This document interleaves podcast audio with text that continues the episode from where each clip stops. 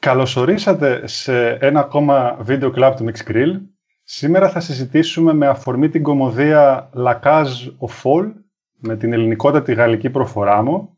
Μια γαλλοϊταλική, ιταλογαλλική παραγωγή του 1978, η οποία έγινε γνωστή στην Ελλάδα ως το κλουβί με τις τρελές.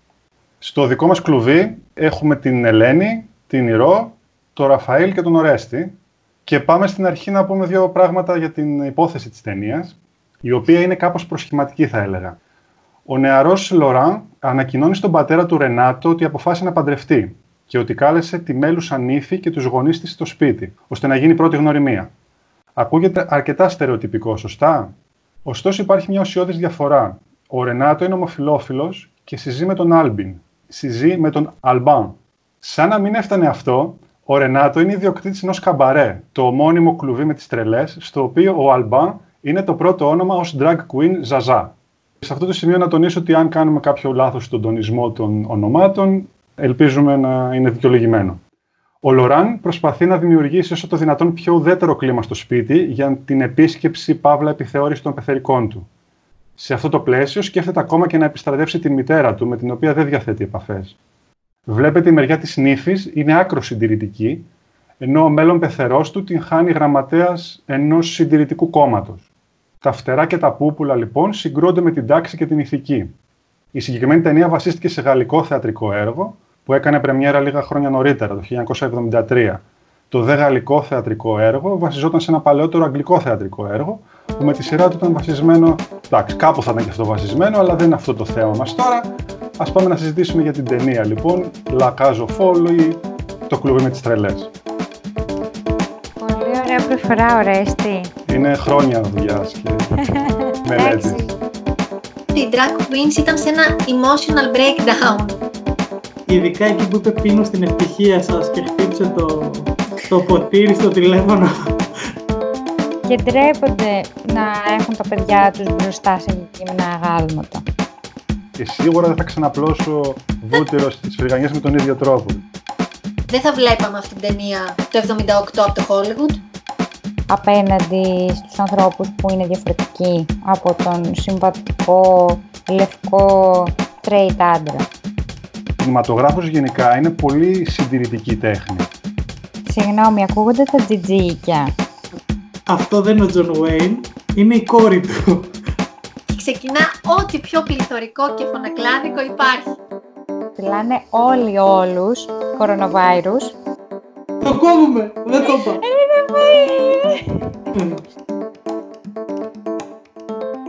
Φοβερά ε, ρούχα, φοβερή ενδυματολογία, make-up.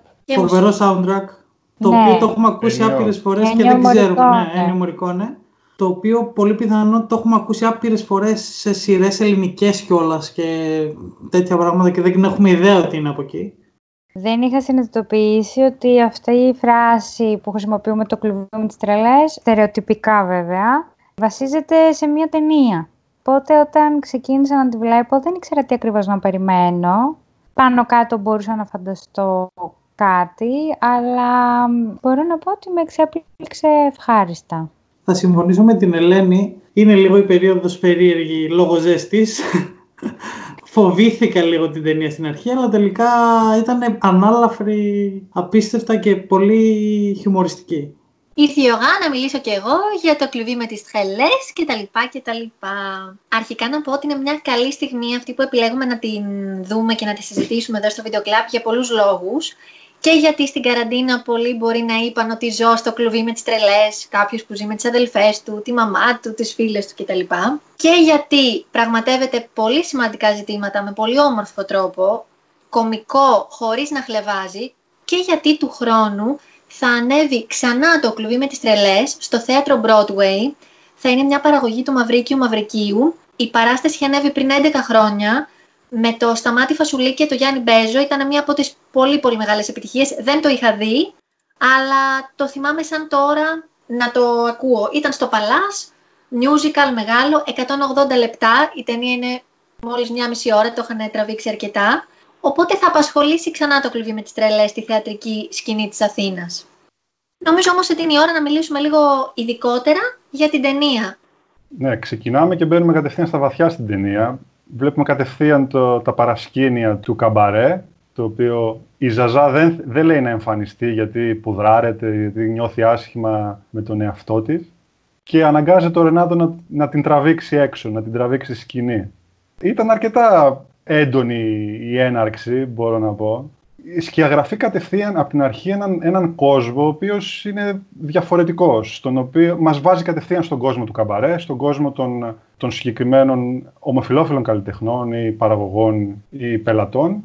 Μέσα από μια πιο χαλαρή διάθεση περνάει κάποιους προβληματισμούς. Βλέπουμε εξ αρχής για την εικόνα του σώματος, για τα γυρατιά, για το ρόλο της οικογένειας. Δηλαδή, στα πρώτα λεπτά μπορεί να μας δείχνει αυτή την εικόνα με το καμπαρέ. Μας βάζει σε έναν άλλο κόσμο όντως, αλλά ταυτόχρονα πετάει και κάποιες εχμές για το πώς νιώθουν οι ήρωές μας. Επειδή η ταινία είναι το κλουβί με τις τρελές, μου έλειψε λίγο παραπάνω το καμπαρέ. Θα ήθελα δηλαδή να δω και κάποια νούμερα παραπάνω και λίγο πιο πολύ το γκλάμ του πράγματος. Και επειδή δεν το είδαμε, καταλαβαίνω ότι δεν ήταν καθόλου αυτό το θέμα της ταινίας.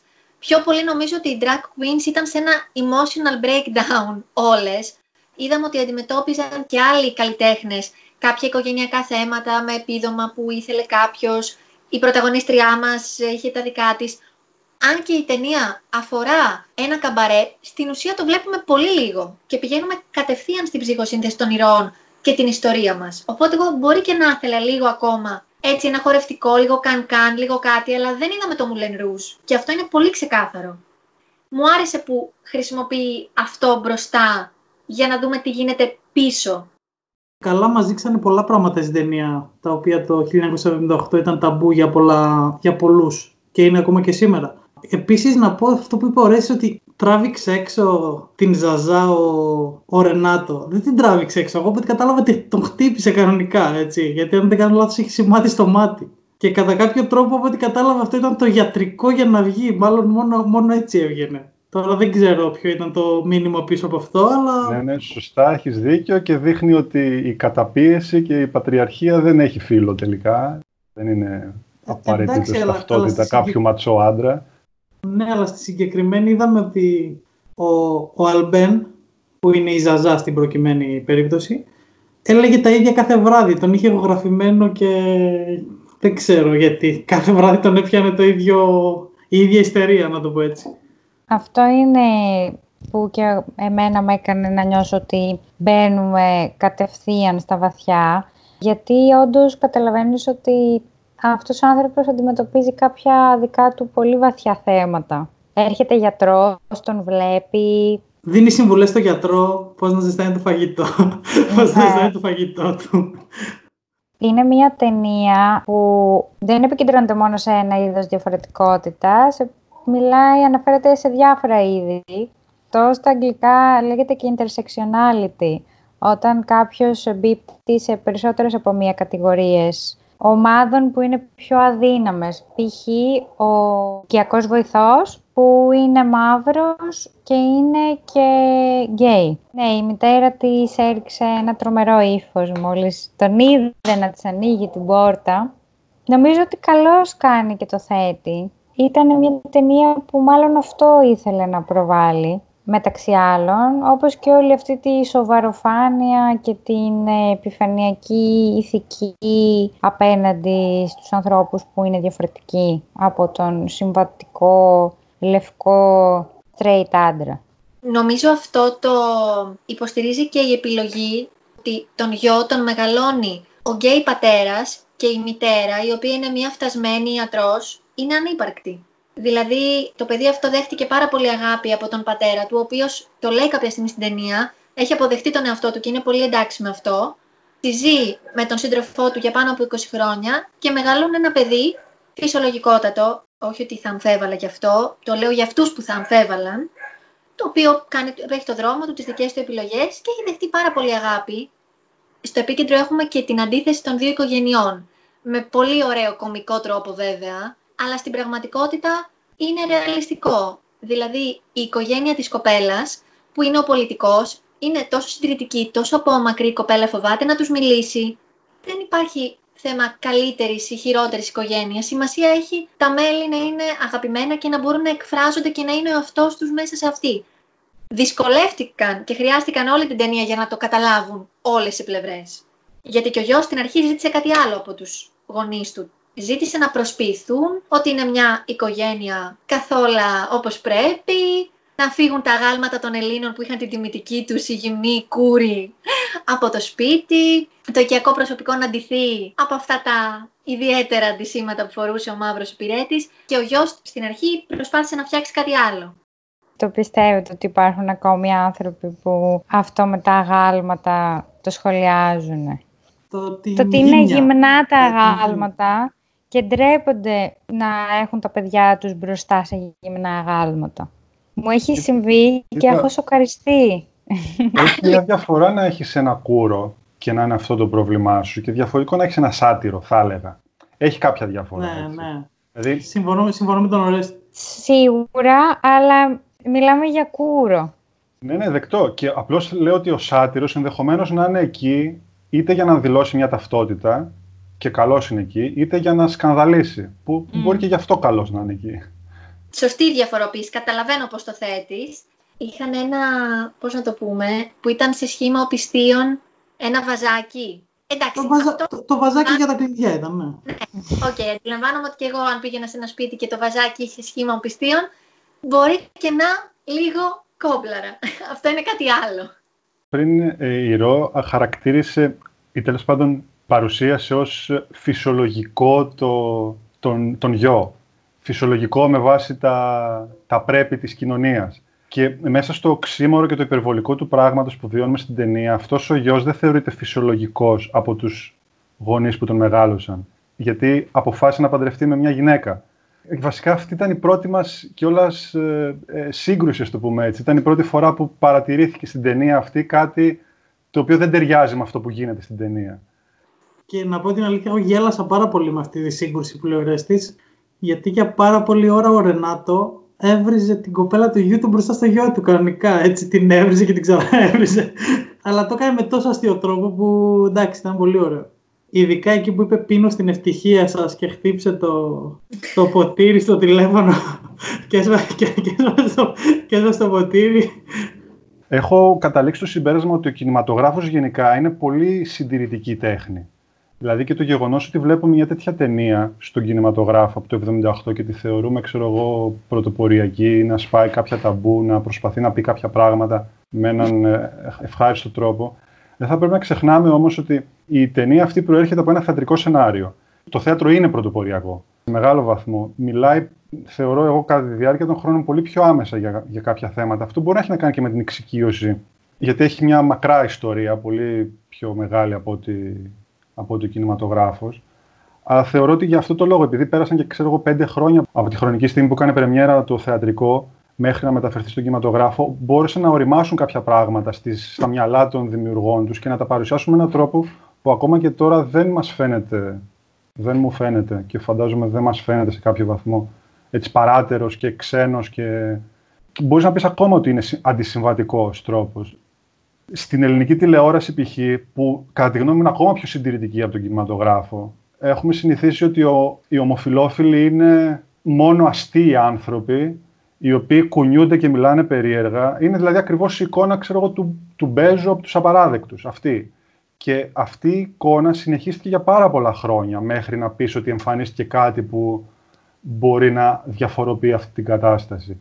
Στη συγκεκριμένη ταινία βλέπουμε αυτή τη χαλαρή κατάσταση, δηλαδή τον, τον ομοφιλόφιλο, τον ανάλαφρο, αυτόν που σπάει φρυγανιές και γελάς πηγαία, αλλά νομίζω ότι το δέχομαι, τα δέχομαι όλα αυτά τα κλισέ, ακριβώς επειδή είναι στην αρχή του όλου πράγματος. Δηλαδή αν, μου, αν έβγαινε τώρα αυτή η ταινία, θα ήταν πολύ οπισθοδρομική θεωρώ η παράσταση που ανέβηκε πρώτη φορά στο Broadway μετά από χρόνια δεν βασίστηκε στο θεατρικό αλλά στην συγκεκριμένη ταινία που όπως είπες και εσύ για την εποχή ήταν πιο μπροστά, μπορεί να ήταν πιο μπροστά και από το θεατρικό. Ναι, εντάξει, κάποια πράγματα εξελίσσονται. Θέλω να πω ότι είναι μια αλυσίδα μετά. Τώρα το musical του Broadway από τι επηρεάστηκε περισσότερο δεν μπορείς να το ξέρεις. Θα πρέπει να είσαι στο μυαλό του, του δημιουργού φαντάζομαι. Ο σεναριογράφος του θεατρικού συμμετείχε και στην συγγραφή του σενάριου για την ταινία. Οπότε μπορείς να πεις ότι ήταν το ίδιο έργο το οποίο ορίμασε και μεταμορφώθηκε στο μυαλό του για να προσφερθεί μέσω του κινηματογράφου. Πάντως, σε σχέση με αυτό που είπες για το ότι το θέατρο πολλές φορές είναι πιο πρωτοποριακό, πέρα από τις αρχαίες καταβολές, θεωρώ ότι εν τέλει καταλήγουμε στο ότι όλα είναι θέματα οικονομικά. Δηλαδή, τι θέλω να πω; Είναι αλλιώς να ανεβάσεις μία παράσταση που θα τολμήσεις, θα ρισκάρεις, ξέρεις ότι απευθύνεται σε λίγο κόσμο. Μπορεί να πάει καλά, μπορεί και όχι. Μπορεί να προκαλέσει, μπορεί και όχι. Και είναι αλλιώς να, από άποψη κόστους, χρόνου, ιδέας, να πεις ότι κάνω μία ταινία, αν δεν είμαι αρκετά σίγουρος ότι αυτά τα χρήματα που θα επενδύσω θα πάει ο κόσμος να τη δει, θα είναι εντάξει. Δηλαδή, νομίζω ότι το θέατρο παρέχει μεγαλύτερη ελευθερία ακριβώς γιατί ένας σαν ήδη μπορούν να το έχουν όλοι και καλώς να το έχουν και ευτυχώς που το έχουν. Επίσης, παιδιά, μιλάμε για ταινία από τη Γαλλία, έτσι. Δεν θα βλέπαμε αυτή την ταινία το 78 από το Hollywood. Είναι δεδομένο. Αλλά η ταινία έκανε επιτυχία στην Αμερική και έφτασε και στις υποψηφιότητες στον Όσκαρ και αυτό φαίνεται μάλλον περίεργο. Και άργησε και πολύ το Hollywood να την, ε, να την κάνει διασκευή. Άργησε πόσα, 20 χρόνια σχεδόν. Ναι, πάρα Δεκα κάτι. Πολύ μικρή επιτυχία ούτως ή άλλως. Είναι το νούμερο 11 στις πιο πετυχημένες ξενόγλωσσες ταινίες όλων των εποχών στην Αμερική. Ακόμα. Δηλαδή έκανε τρομερή αίσθηση. Γενικότερα η ταινία ήταν πολύ επιτυχημένη και στη Γαλλία που παίχτηκε με βάση τα όσα διάβασα πάντα, έτσι. Παίχτηκε λέει για ένα χρόνο συνεχόμενα που συνήθως ε, βλέπουμε ταινίες να παίζονται γύρω στον ένα μήνα και μετά να εξαφανίζονται. Η δεκαετία του 70 ήταν πολύ χαρακτηριστική δεκαετία για τα ανθρώπινα δικαιώματα και για το ότι οι άνθρωποι μετά την δεκαετία του 60 άρχισαν και όλα τα γεγονότα που έγιναν το 68 άρχισαν να είναι πιο ανοιχτοί στο διαφορετικό, πάλευαν γι' αυτό είχαν φτάσει σε ένα σημείο που οι νέοι, οι νέοι της τότε εποχής είχαν αρχίσει να αμφισβητούν το κατεστημένο. Ήταν μια, ένα σημείο καμπής. Τότε ξεκίνησε πολύ έντονα το κίνημα, ειδικά της συγκεκριμένης κοινότητας, και ήταν μια ευκαιρία να φέρουμε στο προσκήνιο την επιφανειακή ηθική, τη σοβαροφάνεια και όλα αυτά τα βλέμματα που πολύ ωραία το δείχνει ο σκηνοθέτης. Τα, τα πιάνει από διάφορους ανθρώπους της περιοχής που ζουν, πιάνει διάφορα βλέμματα, ότι μπορεί να τους μιλάνε και να είναι ευγενικοί μαζί τους, αλλά τους κοιτάνε και περίεργα. Ή μπορεί να τους βρίσουν. Βλέπουμε μία σύγκρουση μέσα σε αυτό το χρονικό πλαίσιο και ίσως ήταν και η σημαντικότερη χρονική στιγμή για να γίνουν όλα αυτά. Το τέλος, σας ικανοποίησε, το περιμένατε, θέλατε κάτι άλλο, γιατί εμένα με απασχόλησε λίγο το τέλος. Επειδή πέρασε καιρός και εγώ έχω μια φήμη ότι ξεχνάω το τέλος των ταινιών. Ναι. Στο τέλος τον έντυσαν γυναίκα και τους βγάλαν έξω. Το έγινε και απλά παντρεύτηκαν; Ναι. Αυτό έγινε, έτσι. Ναι, παντρεύτηκαν. Αυτό που λέει εδώ είναι ότι παρόλο που το ομοφυλόφιλο ζευγάρι τέλος πάντων δεν ήταν αποδεκτό από τα πεθερικά του, να το πούμε έτσι, όπως και να έχει αυτοί διακινδύνευσαν να το βοηθήσουν για να γλιτώσει το διασυρμό που στην τελική θα του άξιζε και όλα ο διασυρμό στην προκειμένη περίπτωση εκείνου του ανθρώπου. Δεν, έχω δεν νομίζω ότι του άξιζε, θα του άξιζε ο διασυρμός, γιατί αυτός δεν έκανε κάτι. Θέλω να πω ότι αυτός έμεινε πιστός στις αρχές του. Ανεξάρτητα από το αν δέχεσαι ή όχι τις αρχές του, έμεινε πιστός. Δεν ήταν ότι βρέθηκε εκεί επειδή ήξερε τι είναι το, το συγκεκριμένο κλαμπ. Ναι, ναι, αλλά το, το θέμα μας δεν είναι η αποδοχή αυτών των ανθρώπων. Ο λόγος που αποφασίζει ξαφνικά αυτός να δώσει το, την κόρη του είναι για να γλιτώσει το διασυρμό που ο πρόεδρος του κόμματος του βρέθηκε νεκρός στα χέρια μιας συγκεκριμένα όπως αναφέρει ταινία μαύρης ανήλικης πόρνης. Δεν ήθελε ούτως ή άλλως να γίνει ο γάμος. Επειδή η γυναίκα του είχε μια ιδέα το χρησιμοποίησε ως μάνα εξ ουρανού να το πω έτσι ώστε να δείξει ότι εμείς είμαστε οικογενειάρχες και δεν κάνουμε τέτοια πράγματα. Ναι, και στο τέλος δηλαδή θεωρείς ότι δικαιώνεται ή ότι θα έπρεπε να τιμωρηθεί κάπως ο συγκεκριμένος; Προσωπικά και άμα τον πιάνανε οι παπαράτσι μέσα στο, στο κλουβί με τις τρελές δεν νομίζω ότι εμένα θα με ενοχλούσε ιδιαίτερα άμα θα τον, θα τον βγάζαν πρωτοσέλιδο να σου πω την αλήθεια. Γιατί στην τελική μέχρι και η κόρη του του είπε σε φοβόμουν από μικρή δεν θέλω να έχω παρτίδες μαζί σου. Ίσως αν βλέπαμε μία συμφιλίωση και ξαφνικά την αποδοχή από το διαφορετικό από έναν τόσο διαφορετικών και στηρητικών αντιλήψεων άνθρωπο, να ήταν τελικά πιο υποκριτικό πάντως από αυτό που είδαμε. Δηλαδή, αν μη τι άλλο αυτό που έγινε, ταιριάζει στην ιδιοσυγκρασία του, που είναι λόγος. Ναι, το φινάλε είναι αυτό η λύση. Ξεκάθαρα. Δεν είναι ότι ε, διορθώνονται όλα και όλα θα πάνε καλά. Τα παιδιά κάναν αυτό που θέλανε, παντρεύτηκαν, αλλά οι μεγάλοι προφανώς θα συνεχίσουν με τα ίδια μυαλά. Ναι, και προσωπικά συμφωνώ με την Ηρώ, γιατί αν μου, μου έδιναν το, το κλισέ τέλος που τα βρήκαν όλοι και ζήσαν αυτοί καλά και εμείς καλύτερα, δεν θα μου άρεσε τόσο όπως αυτό συγκεκριμένο. Και ήταν η αγαπημένη σας σκηνή; Φρυγανιές ε, never ending, δηλαδή συνέχεια. Σε λούπα μπορώ να το βλέπω. Μπορώ να το φανταστώ και για διαφήμιση για φρυγανιές, για βούτυρο, για μέλι, για σερβίτσιο, για πρωινό, για οτιδήποτε. Ήτανε, ναι. ήταν κορυφαίο. Και σίγουρα δεν θα ξαναπλώσω βούτυρο στις φρυγανιές με τον ίδιο τρόπο. Δηλαδή θα, θα το έχω πάντα στο μυαλό μου. Εμένα μου άρεσε πολύ όλο εκείνο, όλη εκείνη η σκηνή. Γιατί τελειώνει αυτό με τις φρυγανιές και ξαφνικά του λέει πρέπει να, αν θυμάμαι του λέει κάτι ότι πρέπει να προχωράς πιο αντρικά ρε παιδί μου. Και λέει δηλαδή σαν τον Τζον Γουέιν κάτι τέτοιο. Και αυτός αρχίζει προχωράει τέρμα καουμπόι, να το πω έτσι. Και ο Ρενάτο λέει από μέσα του και καλά αυτό δεν είναι ο Τζον Γουέιν, είναι η κόρη του. Και μετά από λίγο βγαίνει να το παίξει και τσαμπουκά ο Ρενάτο σε έναν άνω. Αλλά τελικά καταλήγει να τον τσαμπουκά να τον έκανε ο άλλος ο δύο μέτρα και, και μάλλον έχασε τη μάχη. Εμένα μου άρεσε πολύ η σκηνή που, συγγνώμη, ακούγονται τα τζιτζίκια. Ακούγονται, ναι. Ναι, αλλά δεν πειράζει, είναι ωραία. Ναι, δεν πειράζει, ναι. Περιμένετε λίγο να κλείσω τότε την πόρτα, γιατί δεν πειράζει. Δεν πειράζει, δεν πειράζει, Ελένη, δεν πειράζει. Ας ακούγονται τα τζιτζίκια. Φάση με τα τζιτζίκια τη βάλω κιόλας. Τι είσαι καλά. Τέλεια. Λοιπόν, εμένα η αγαπημένη μου σκηνή ήταν εκεί που κάνουν έκπληξη με την τούρτα για τα 20 χρόνια και έρχονται όλοι απροειδοποιητά με την ελπίδα ότι θα χαρούν όλοι και κάνουν γύρω-γύρω όλους, τους φυλάνε όλοι όλους, κορονοβάιρους και μετά κλείνει η πόρτα και υπάρχει σιωπή. Λες και δεν μπήκε κανένας, λες και δεν άλλαξε τίποτα στο σκηνικό. Όλοι ήταν ακίνητοι, παγωμένοι σαν τα αγάλματα αν παρατηρήσεις σε εκείνη τη σκηνή με το που μπαίνουν μέσα με την τούρτα, ο Αλμπέν ξαφνικά σκάει ένα χαμόγελο, όπου μας θυμήθηκαν τα παιδιά τέλος πάντων, και αρχίζει μετά να χαμογελάει και ο Ρενάτο, αρχίζει να χαμογελάει και η μητέρα, η βιολογική μητέρα του Λοράν, αν δεν κάνω λάθος το όνομα. Χαμογελάει και ο Λοράν, ο Τζακόμπ, πώς προφέρεται στα γαλλικά, δεν ξέρω τώρα, τον Τζέικομπ. Ο Τζέικομπ είναι ο Μαυρούλης που κάνει τον, ε, τον υπηρέτη τέλος πάντων. Αρχίζει και εκείνος να μες στην τρελή χαρά και οι μόνοι που έχουν μείνει λίγο κάγκελο είναι οι γονείς της κοπέλας. Δεν, είναι, δεν είναι ότι δεν χάρηκαν όλοι. Αυτοί που έπρεπε να χαρούν χάρηκαν. Το καλύτερό μου ήταν όλες οι σκηνές του Τζέικομπ, Γιακόμπ όπως είναι. Εντάξει, γέλασα πάρα πολύ, ειδικά με τα συνολάκια του. Αυτό το λευκό μαύρο άλλο level. Εκείνο ήταν πολύ hardcore.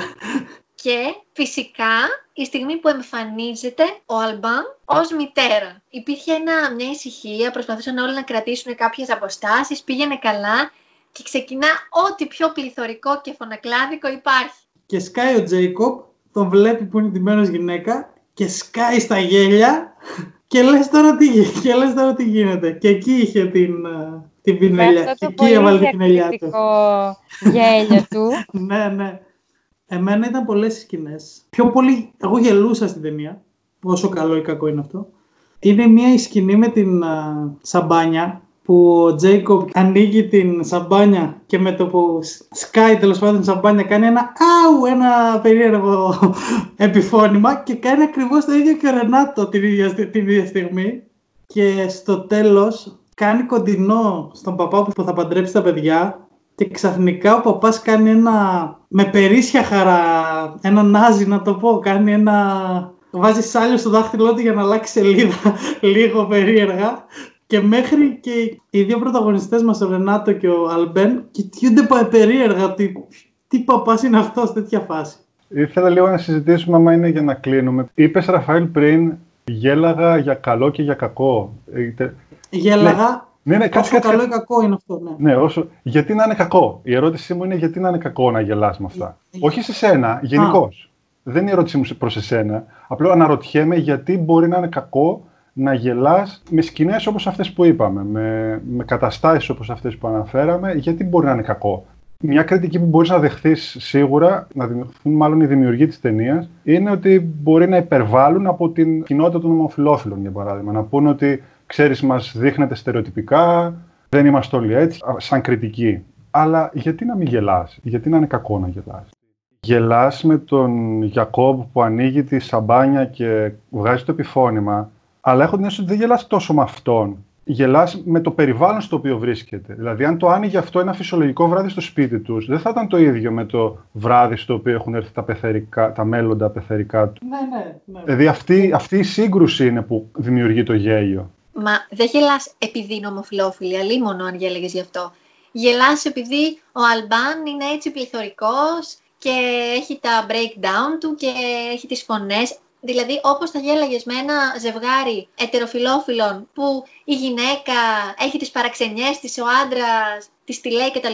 Γελάς στην ουσία με δύο ανθρώπους, με τον χαρακτήρα τους και με τις αστείες και κομικές καταστάσεις τις οποίες βρίσκονται ή δημιουργούν. Ε, θε, θεωρητικά είναι ο ίδιος λόγος που γελάς με τη μουρμούρα, να το πούμε έτσι. Την πολύ γνωστή σειρά που δείχνει ε, κάποιο ελληνικό κανάλι. Ναι. Να σας πω με ποια εικόνα μπορούμε να κλείσουμε. Ρίχτω. Πριν, πριν κλείσουμε, παρατηρήσατε όταν πήγε στο φούρνο Αλμπέν ότι είχε κίντερ αυγά το 1978. Αυτό ήθελα να πω για το κλείσιμο, γιατί μου το πήρε. Το κλέψε. Πολύ καλό, μπράβο Ραφαέλ. Το κόβουμε, δεν το είπα. Το κλέψε Ελένη, δεν ήσουν γρήγορη, τι να κάνουμε; Έφαγε. Ε, δεν περίμενα να πει αυτό για κλείσιμο ρε παιδιά. Είναι από τις γνωστές λεπτομέρειες που μόνο εγώ προσέχω συνήθως, αλλά εντάξει. Εντάξει, έλα. Πλάκα κάνω, δεν πειράζει. Δεν έχω να πω κάτι άλλο για τα κύτταρα αυγά πάνω, να ξέρετε. Ερώτησα σε έκανα πώς σας φάνηκε που υπάρχει από τότε το κύτταρο αυγό. Η Ferrero που έχει τα κίντερ είναι Ιταλική εταιρεία. Επομένως, σε μια γαλλοϊταλική, ιταλογαλλική ταινία, μπορεί να ήθελαν και αυτοί να δώσουν έτσι ένα χαρακτηριστικό της κουλτούρας τους. Και το ερώτημα είναι τι είχαν μέσα τα κίνδερα αυγά τότε. Εμένα αυτό με προβληματίζει περισσότερο. Ε, άμα παρατηρήσεις την εικόνα, νομίζω δείχνει ότι είχε πραγματικά ένα πλαστικό διαφανές κουτάκι μέσα. Αυτό που το είπε. Νομίζω φαίνεται. Έκανε X-rays στο αυγό. Ε, η συσκευασία είναι μεγάλη. Το εκτός γιατί είδα στον ύπνο μου. Τι να σας πω, παιδιά, δεν ξέρω. Πάντως δεν έψαξα περαιτέρω για τα Kinder αυγά. Μάλιστα, ποιος θα κάνει αποφώνηση; Κανένας, δεν κάνουμε αποφώνηση. Κανένας, κλείνουμε έτσι, ε. Κλείνουμε έτσι. Να κλείσουμε με μια τάκα της ταινίας. Δώσ' το. Εκτός αν θες να στο καταστρέψει ο Ραφαήλ, άμα το Τώρα που μας φάγανε τα αυγά. Κάποια στιγμή λέει ο Αλμπάν, νομίζω ότι όλα θα πάνε καλά. Και ο Ρενάτο του απαντάει, δεν νομίζω, αλλά μπορούμε πάντα να δοκιμάζουμε. Ωραία, καλό. Πολύ ωραία. Πιασάρικο.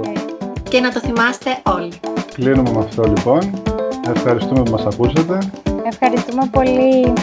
Γεια σας.